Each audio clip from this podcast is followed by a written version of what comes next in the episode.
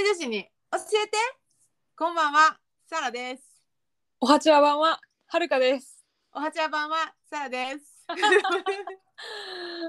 しぶりに言ったら間違えたなんか。普通に挨拶してもうてる。えっとですね、本日ちょっとタイトルで気づいたと思うんですけど、うん。サラとはるかの新しい企画、関西女子に教えてっていうのを始めました。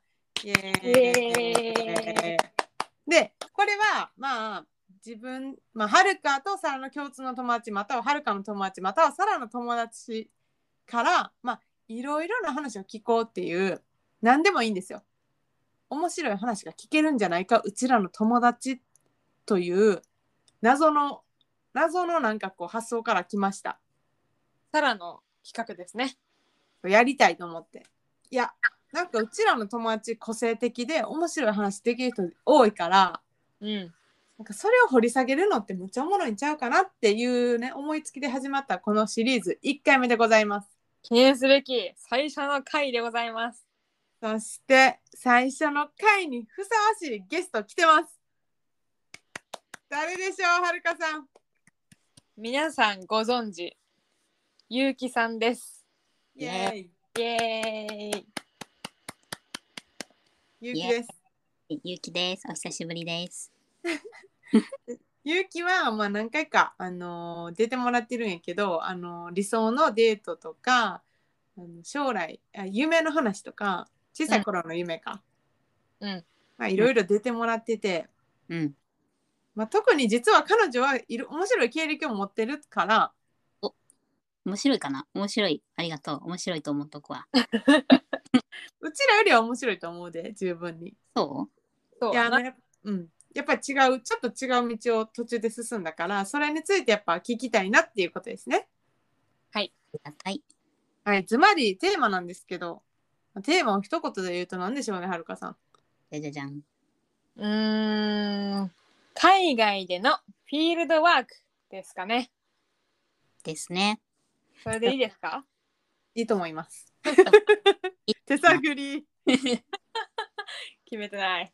え、でも、最初にさ、一応、ゆうきはもう多分みんな知ってると思うけど、おう。だって理想のデートの回すごい人気らしいし、うん、で、や知ってると思うけど、一応自己紹介というか、うん。こんな人間ですっていうのを、私らが紹介してあげるそれとも自分でしてもらうじゃあ自己紹介と他己紹介どっちもしようか。なるほど。お、そうやな。ゆ うきは私とはるかとの関係を教えて。うん。OK ね。OK。どうぞ。はい。あ、3回目ぐらいの登場のゆうきです。関係、2人との関係は、大学の学部の時の同級生ですね。うんそう学部の時のね。そう。で、今はみんな東京にいるから、たまに会ったりという感じですね。そう。そうですね。まあ結構長い付き合いやな大学1年生の時からの。ね。って考えるともう10年ぐらい。うんへ怖っうね。これはでもあれですよあの思い出の韓国旅行もキューバもメキシコも全部一緒に行ってますから卒業旅行はね、そうね、盛大に行ったもんね。確かに。深い深い大学生活やったな、そうね。数学でね、離れたけどね。そうなんですよねまあちょっとね2年ぐらい？うん2。年2年ぐらいか？はるかゆうきのさそこら辺の他己紹介をしてよ。そうね。まあさっき結城の経歴が面白いって話サラがしたけどざっくり言うと私らは大学卒業してからそのまま社会人になったわけですね。会社に入って、東京来て、で結城は、えー、と2年後に東京に来ましたと。うん。じゃあ何をしてたのかって話なんですけど大学院に行ってました。そう遊んでいたありません。一応勉強してました。一番勉強した人。この中で。うん、あの極めた人やなだから自分がしたい内容をうん。うん。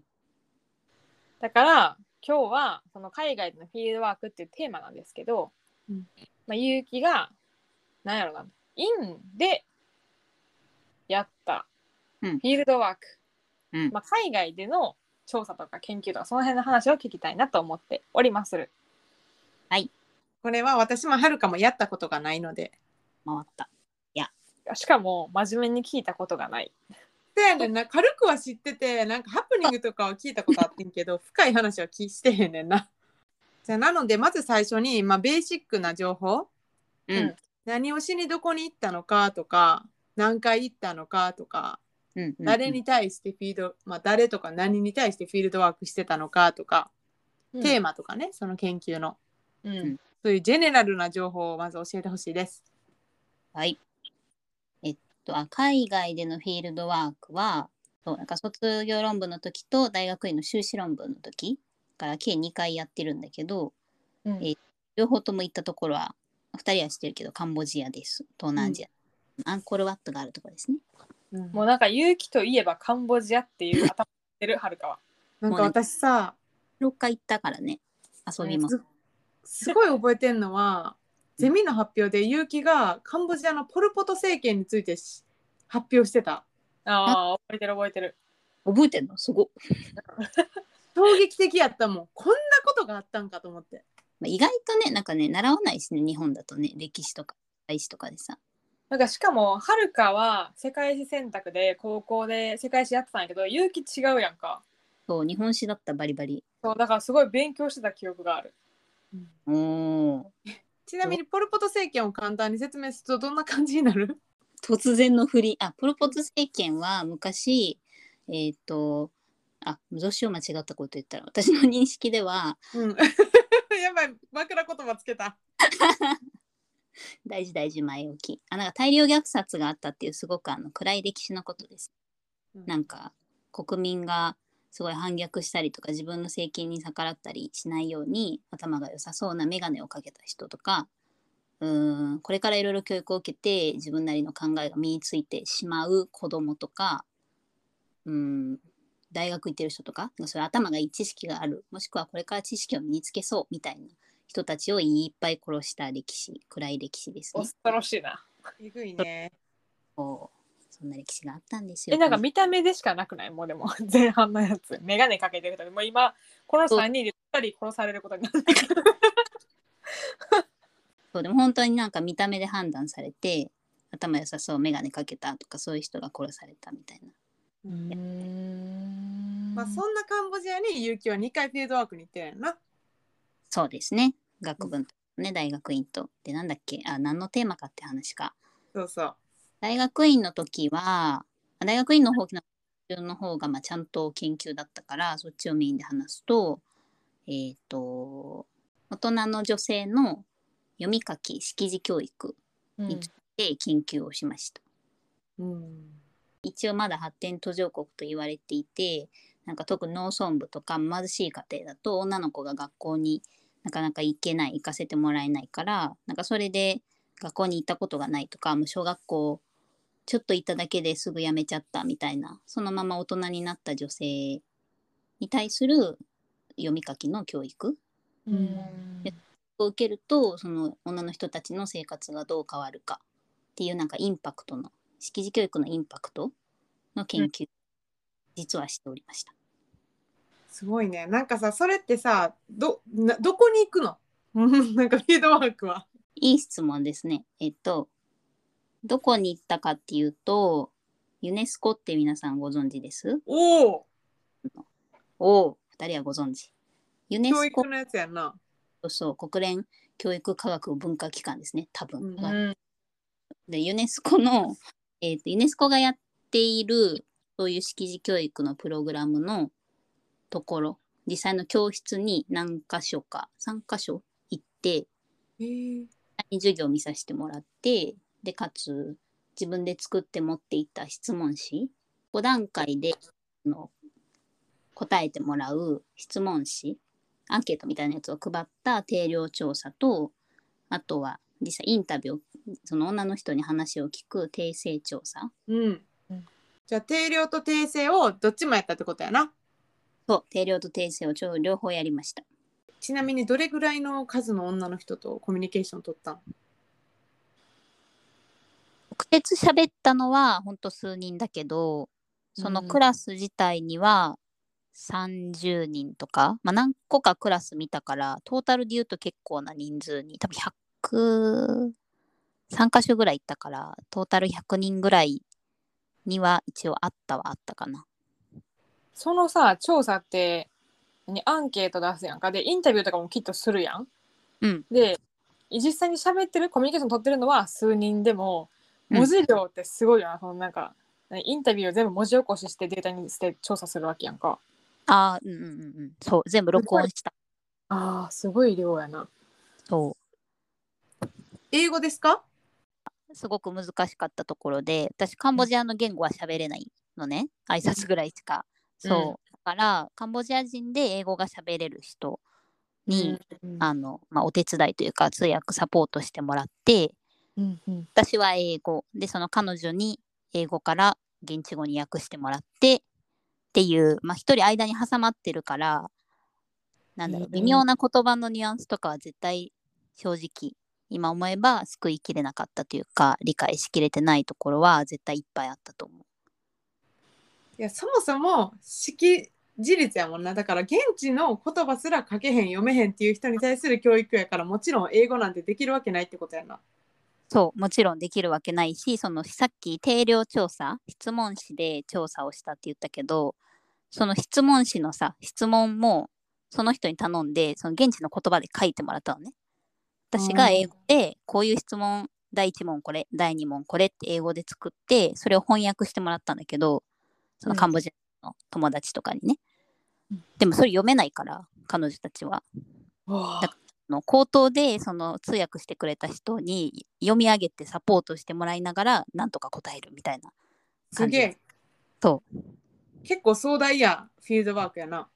なんか絶対日本でやったらさ「はい質問しました。答えてくれました」それを録音して後で自分で文字起こしするだけで済むんやけど、うん。質問しました。でそれを現地の人が読み上げてもらって向こうに答えてもらってその回答をまず記録してそれをまたなんか英語に変えてそれをゆうきがまた文字起こししてっていうすんごいな。そう。ね。い一個聞くのに結構時間はかかった。定量だろう定例だろうと。いやだからさうん。そんなにも大変なフィールドワークをししなければならないテーマに興味を持ったきっかけっていうのはやっぱ気になるよね。なるほどね。きっかけか。うーんさっきさそのカンボジア人の知り合いの人にその英語とクメール語？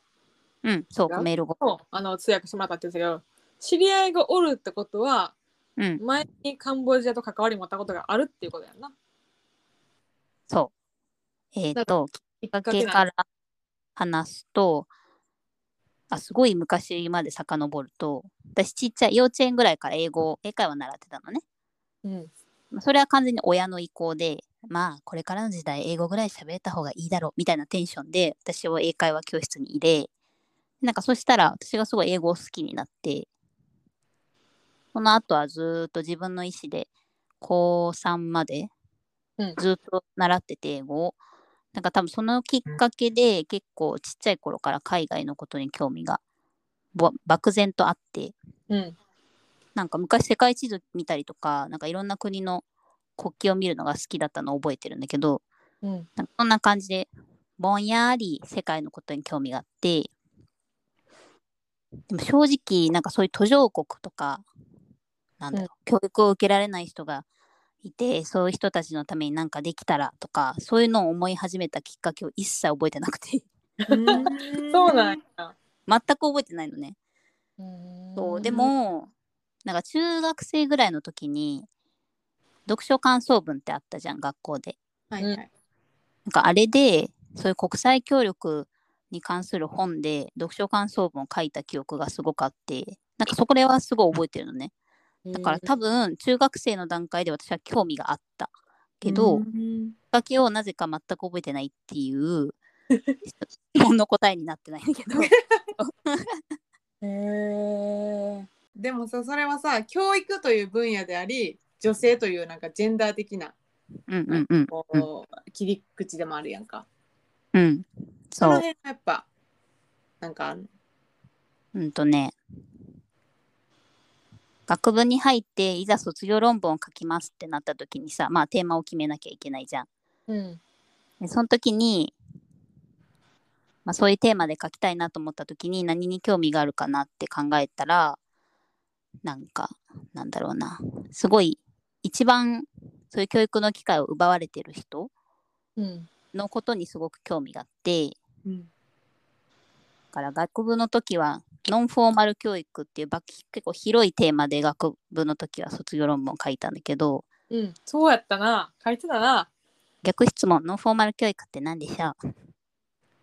誰？誰に当てる？誰に当てる？あるか。怖っ。え知らんけど知らんけど学校とか以外の教育？まあそうね。ノンフォーマルだからね。そうそんな。感じとらわれないってこと？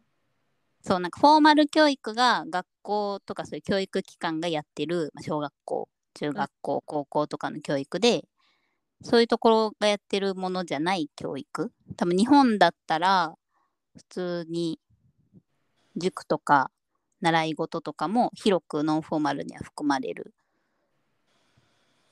じゃあ結城がちっちゃい時からやってた英会話教室もノンフォーマル教育っていうことですね。素晴らしい。はるかさん正解です。イエイ。はい。えーいえっと私のあれもやんなじゃあホームスクーリング。うんうんうんうん。そうそうそう。それも。私のうん。イギリス人の留学した時にすごい仲良くなった友達は多分小中行ってなくてホームスクーリングやった。あうん。そうなんうんフォーマル教育だと思う。うんなるほどね。そう。で途上国でどういうノンフォーマル教育があるかっていうとそういう学校に行けない子どもたちとか学校に行けなかった大人たちがいるからそういう人のためのセーフティーネットじゃないけど受け皿というかなんかそういう教育をノンフォーマル教育って呼んでてだから漠然と昔学校に行けなかった女性と今学校に行けてない子どもたちのためにそういうノンフォーマル教育を提供してる某公益財団法人があるんだけど、ちょっと名前は出さないけどね、そこの活動について調べたのが学部の時。うんなるほのど、ね。時はまだ女性までは絞ってなかったのね。女性は含んでたけど。うんうん。で、大学院に行く時にもうちょっと、なんだ、自分の研究テーマを絞らなきゃいけないから、学部の時に自分がやったことをベースに何やりたいかなって思った時に、まあ、自分も同じ女性だし、うん。でうちらは結構ね恵まれた環境でさやりたいことやって勉強はできたけどうん。なんかそういうことができない女性たちも世の中いっぱいいるなって思ったのとなんか女性の教育レベルってある程度自分の子供の教育にも影響を少なからずするからうん。なんか教育を受けられないみたいな負の連鎖を断ち切るにはなんか女性が教育を受けることが大事なんかなって思ってうん結果その道に進んだというか研究テーマとしてそれを選んだって感じ。なんかなるほど全全ての多分大学生とか大学院生に通じるとこなんやけどその結城が興味持ちましたでカンボジア行って、まあ、アンケート配っていろいろ調査しましたでなんやけどその段階で結城は教育のプロフェッショナルじゃないわけやんか。うんで学生っていう身分で、まあ、その研究しますっていう手で言ってるわけで向こうの人はどういうテンションで受け入れてくれるの？なんか素人が口出しやがってじゃないけどなんか急にアンケート配られてさなんか答えろって言われて答えますけどってなんかどういう感じなのかな？みたいな。調査されるのがありがたいことなのかうん。なうん返されたからいいですよなのかうんそういううん温度感が気になる。なるほど。まあなんだろう直接コミュニケーションやっぱ取れなかったから言葉の壁でね。うん。あまあ、もしかしたら正直悪い印象を持ってた人もいるかもしれない。なんか恵まれた日本からなんか来たぞみたいな風に思ってる人もいたかもしれないけどうん。私が印象に残ってるのはその大学院で縫製工場服をさ、たまにメイドインカンボジアとかあると思うんだけど日本の、はいはい。うんうん。あ日本に輸出してるような服を作ってるでっかい縫製工場があってそういうところで働いてる人って大体女性なのねほぼほぼ。うんで割と教育を受けてこなかった人が多かってそこがね。うんでそういう工場のお昼休みとか仕事の後にユネスコがその工場で教育を提供してて読み書きの。うんそこに行った時になんか一人すごいなんだろう感動して声をかけてくれた人がいて現地の人でおなんか同じ女性としてあなたはなんか大学院まで行ってこうやって自分のやりたいことを研究して遠い国まで来てなんか素晴らしいわみたいなテンションで話しかけてくれてでなんかその人は娘さんがいたんだけど、うんまあ自分の子供にもあなたみたいにやりたいことをやってなんか勉強頑張ってほしいと思ってるのみたいな感じでなんか話しかけてくれた人がいてへえ初めて聞いた。感動した。いやなんかさすごいなと思ったんはさ今聞いて。うん、なんかは結城は自分の研究のために行ったから、まあ、その成果は自分のものになるやんか。でも、うん。それだけじゃなくてなんか少なくても一人以上に多分その人にとっては衝撃やったと思うねんな。うん、だから若い女の子来てなんかこんなことしてるんかって。でむ自分の娘にもそういう教育を与えたいってそこまでなんかこうなんかいろんなそういうきっかけになるうん、っていうのもなんか何？研究以上の価値があったよなそれって。ねなんかそんな風に言ってもらえるとは正直全然想定してなかったからあくまで私は自分の研究をさせていただくために行って、うん。まあ、授業の後にね時間もらってみたいなすごいあもう恐縮ですっていうテンションで行ったんだけどうん。そうまさかなんかそうそんな風に言ってもらえるとは思ってなかったからすごい印象に残ってるそれは。えじゃあさそれはどうやってアレンジしたんそのなんかユネスコとか現地の学校とか。うんうんうん。えっとね、学部の時と院の時とで違って、学部の時は、その某公益財団法人の活動に私は興味を持って、あ、ここの活動の現場を実際見たいと思って、もう連絡した、ダイレクトに、突然。はいはいうん送って、なんか窓口みたいなところに、まずは資料請求をして、で、その後、私はこういうもので、こういう研究をしたくて、いつからいつまでカンボジアに行くので、ぜひ現地で見させてもらえませんか？みたいなうんメールをいきなり送、言い方あれだけど、送りつけた。はい。最初はもちろん断られたんだけど、やっぱりどうしても行きたかったし、まあ、その時の教授にも、絶対現地に行ってこいって言われたから、うんそう、何回か粘った結果、受け入れてくれて、だからその時は本当に結構怖いもの知らずでいきなり連絡をして、骨を作ったのがまあ、大学大学生やからなご利用しでね。そうそう、あの時の自分の行動力はすごかったかもしれん。私らの大学さやたらなんか現地行かせるよななんかわかる？みんなフィールドワークしてたよね、国内、国やったや外。った。みんなしてたみんなしたな。そういう先生が多かったかも。ん。そうやな。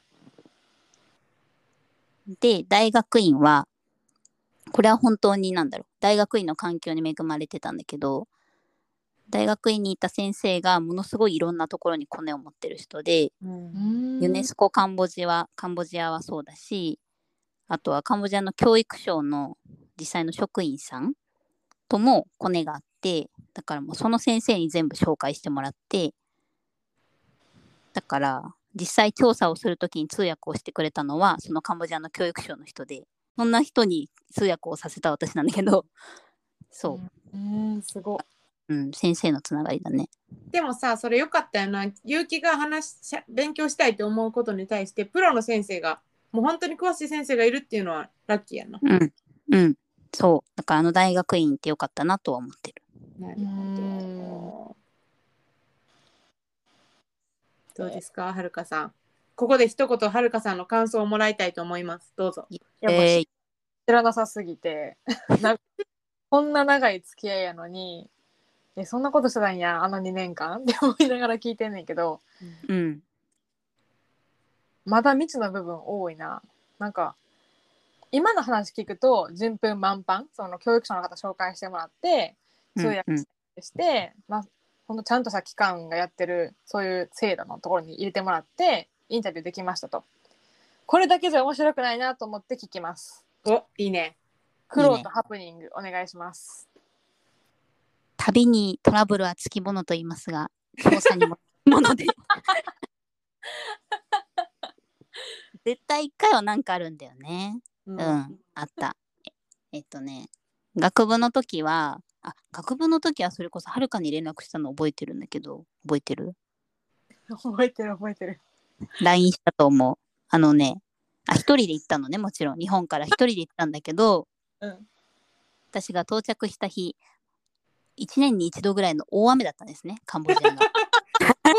やな。ある意味。ほんまにさそその連絡来た時え何の話をしてるんって思ってやんか あれどこいるんやったっけ？あれ？あれ？みたいな。ぜひ教えてください。はい、大雨でしてベトナムで乗り換えをしたんですよね。でベトナムからカンボジアもあと1時間みたいな時に、いやもうなんか地面見えてんのになんか一生旋回してたね。飛行機が。あぐー。ぐるぐる空をぐる。なんで高度下げないんだろうなって。機内アナウンスも特になくめちゃくちゃ揺れるし。怖っ。死ぬ？車輪出ないとかそういう感じ？ってずっと思ってて。着陸できないのかな？みたいな。まあでもそれで予定から23時間ぐらい遅れてやっと着陸してうん。でまあ着いてみたら大雨であそういうことかみたいな。多分乱気流とかがあったんかな？わかんないけど。うん。でもうね道路が冠水しまくっててうん。タクシー捕まえてとりあえずもう夜だったからうん。ホテルまで向かうじゃん？うん。でも街中が水浸しだからまあ渋滞はするわ。なんかすごい深い水たまりはあるわ。うん。でホテルの割と近くまで来たんだけどなんかホテルの入り口がちょっとへこんでて すっごい深い水たまりになってて。うん。でしかも不運なことにタクシー運転手が全然英語喋れなくて。コミュニケーション全然取れなかったのね。うん。で、まあ、片言の英語で「入れないよホテルに」って言われて。うん。「は みたいになって。そう。もう目の前にあるのにもちろん人間が歩いたら多分膝よりもっと上ぐらいかな。おー。でで車も入れない目の前にあるのに。目の前にあるのに入れなくて。でカンボジアって意外とイオンがあるんだよね。イオンモールが。日本の、はいはいはいはい。そう。近くにイオンがあってなんかとりあえず雨が止むまでイオンに行こうって運転手に言われて ほうってなってあの2人でイオンモールのパン屋さんに入ったの。でなでも英語喋れないからほぼコミュニケーションなくなぜか2人で向かい合ってでも運転手さんは多分そんなにお金なかったから自分の分は買わずにずっと携帯いじっててで片や私はお腹が空いたからとりあえずパンを食べてみたいな不思議な時間が1時間おもろい。死ぬそれ。そう。で1時間経ったけど別に雨は止まなくて。うん。まあでもとりあえず行くかみたいになってもう一回行って。で案の定やっぱ雨止んでないからもっと水たまりは深くなってて。あれ？やばいやばい。もうもう無理だよ。今日はこのホテル泊まれないよとか言われて。いや無理無理そんなのやめてってちょっと半泣きで。あのどどうしようどうしようってなってたらなんか外をふらついてたお兄さんが気づいてなんか運転手と話し始めていいや意外とこの車だったらいけるよみたいな話を多分してたのね。で突き進んだの水たまりに。おう。そそしたら普通に入れたの。ちょっと待って。そのイオンでの時間なんなんって感じや。そう。多分運転手は自分の車が万が一壊れるのが嫌でうんう多分行けたけどちょっと嫌だなって思って入らなかったんだと思う最初。でも結果普通に入れたっていう。まあ23時間ぐらい、財産やからな車。うん、めちゃくちゃ不安だった。このまま宿がないのかな大雨の中。って思ってた。それは災難ですね。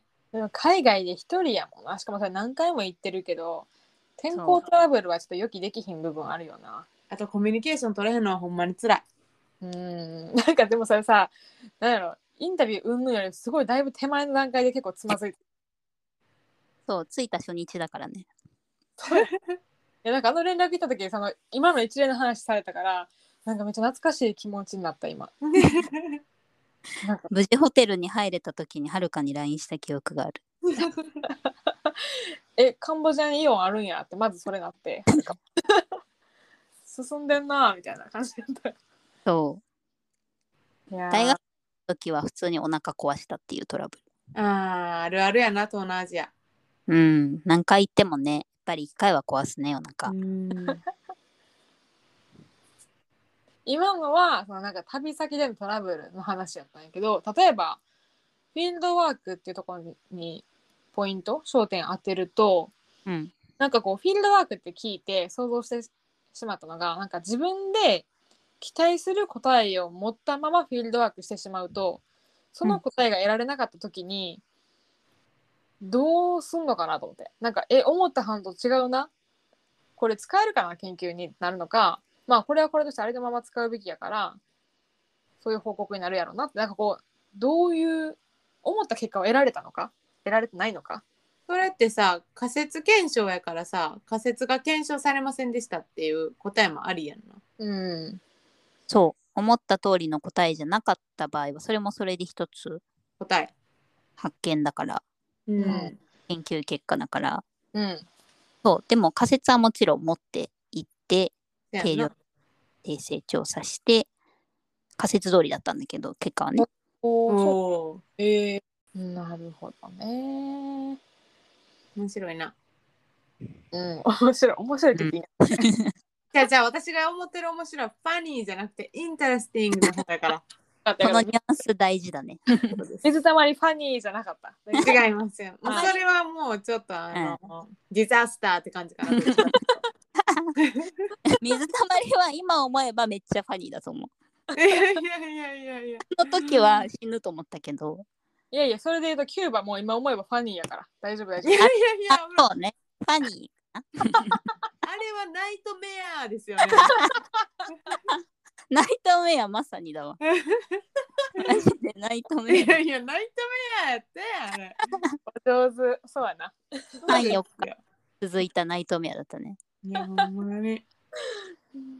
あー一つ思い出した。フィールドワーク中ってか、フィールドワークに向かう時のトラブル。どうぞ。農村部に行く時に大きい国道1本しか走ってなくて、しかなくて行く道が。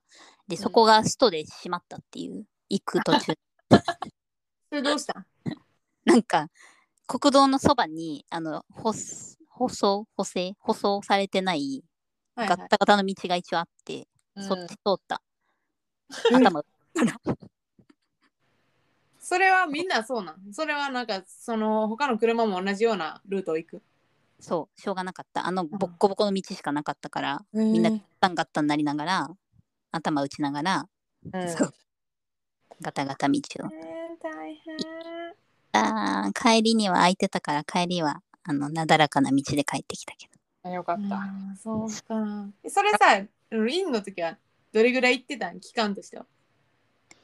どれくらいだったかな ?3 週間ぐらいかな。あ、長いね。もっとなんか1週間とかかなと思ったけど、がっつり行くんやな、結構。そう、あの、首都と、プノンペンっていう首都と、シムリアップっていうフォーメーション、アンコールワットがある町、と2カ所行って、で、さらに、その中でも何カ所か工場に行ったから、うん。意外とゆっくりめにちょっと時間をとって行ったって感じ。え、話そらしていいですか？どうぞ。やっぱアルコールワットっていいですか？気になるよね。私、あの、アンコールワットにこう夕日が沈むのを見ながらビール飲みたいですわ。ああ、いいっすね。あビールねえ。いや、今思うとそれしたいね。しなかったけど。アンコールワットはでもすごいいいよ。実は広いし、巡り始めたら大きいものから小さいものまで結構遺跡があるし。うんあ、そうなんや。遺跡。あの、カンボジア人はどんな感じの人柄なんですか？その国民性と言いますか。陽気なイメージ。えー、そうなんや。へー日本が好きな人が多くて、何が好き？日本が好き。あ、そう、親日なんや。だから日本人見かける、まあ、日本人ってわかるじゃん、見た目で。特に女のから日本人女子を見かけると絶対話しかけてくれる、かっこ男性。いあ、なるほど。そういう意味での人気なのね。やでも普通に歩いてたらすごいなんか、こんにちはとか言われる。あ、そうなんや。そあ陽気な感じ。まあ、東南アジアの陽気な感じか。うん。うんなんだろう。時間にもそんなに縛られてなくて、あいいねうん。陽気な感じ。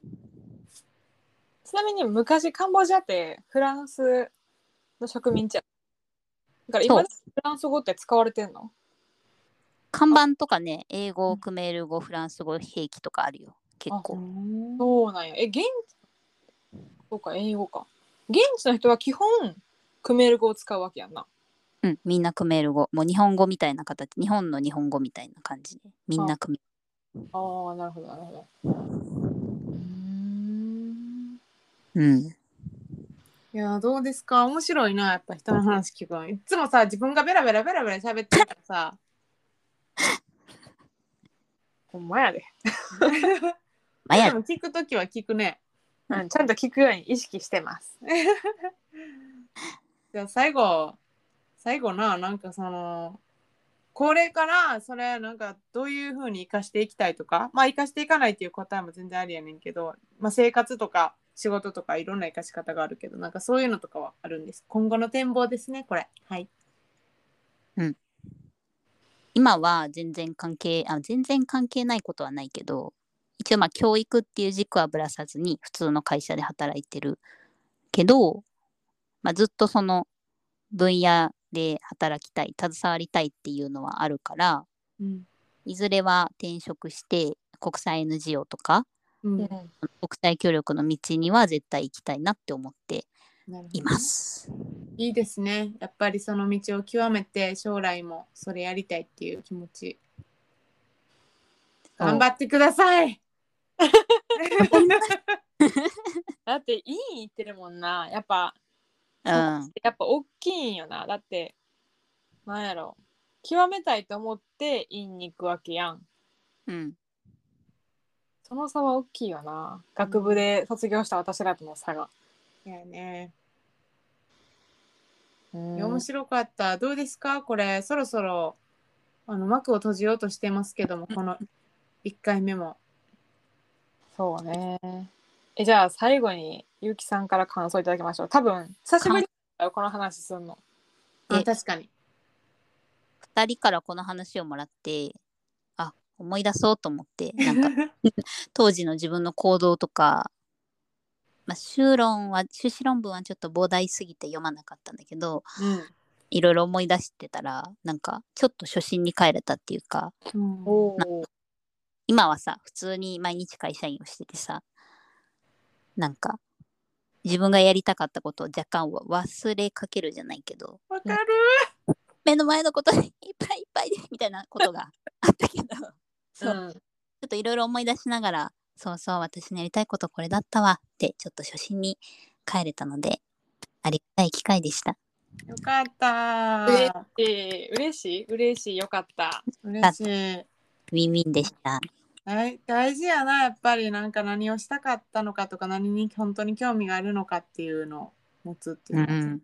でもね。あなんか面白いのはそのきっかけをちゃんと覚えてませんっていうのが面白いなと思ってでもから英語を学んでて海外に興味があってっていうこの有機の経験の積み重ねが結局そのカンボジアのこのテーマに興味を持たせたわけか。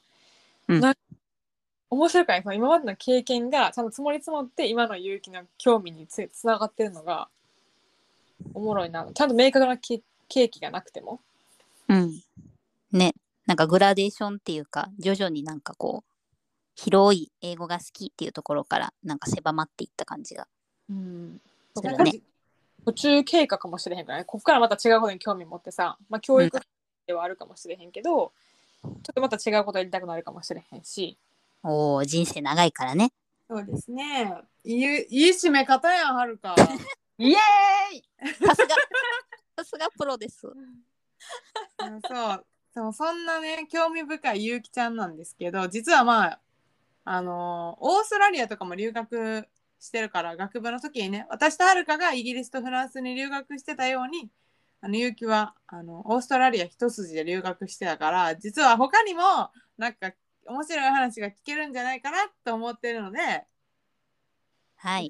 うちらはぜひまたゆうきをあのカミングバックさせたいと思ってます。じゃあ次回はオーストラリア編で会いましょう。おいいっすね。なんか世界を巡る旅みたいになってきてますけど。えそれ楽しそうじゃない？ツアーみたいああ確かに。面白いかも。な。うん。フランスに詳しい人とかさ。確かに。ほんまや。ね。できそう。わあいいじゃん。関西女子のワールドツアーいいじゃん。やばい。ううちらのポテンシャルを全力で生かしたらできるかもしれん。ほんまにそれ。なんかできそうじゃない？海外と思う。うん。多い子多いし。え面白。いけえ、そうれ聞くわ。聞きたいわ。聞きたい人多いですよね。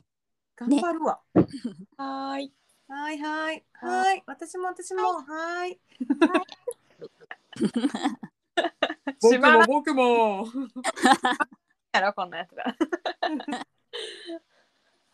はい。じゃあねそんな感じでには今日は大学院時代まあ学部も含めて海外でのフィールドワークとは何ぞやいろんな話を聞かせてもらいましたはい。いやほんまに面白かったねはるか面白よかった。ねありがとうございましたじゃあまたぜひぜひ来てくださいはい。ぜひまた遊びに来させてください。はいありがとうバイバイありがとう。バイバイ。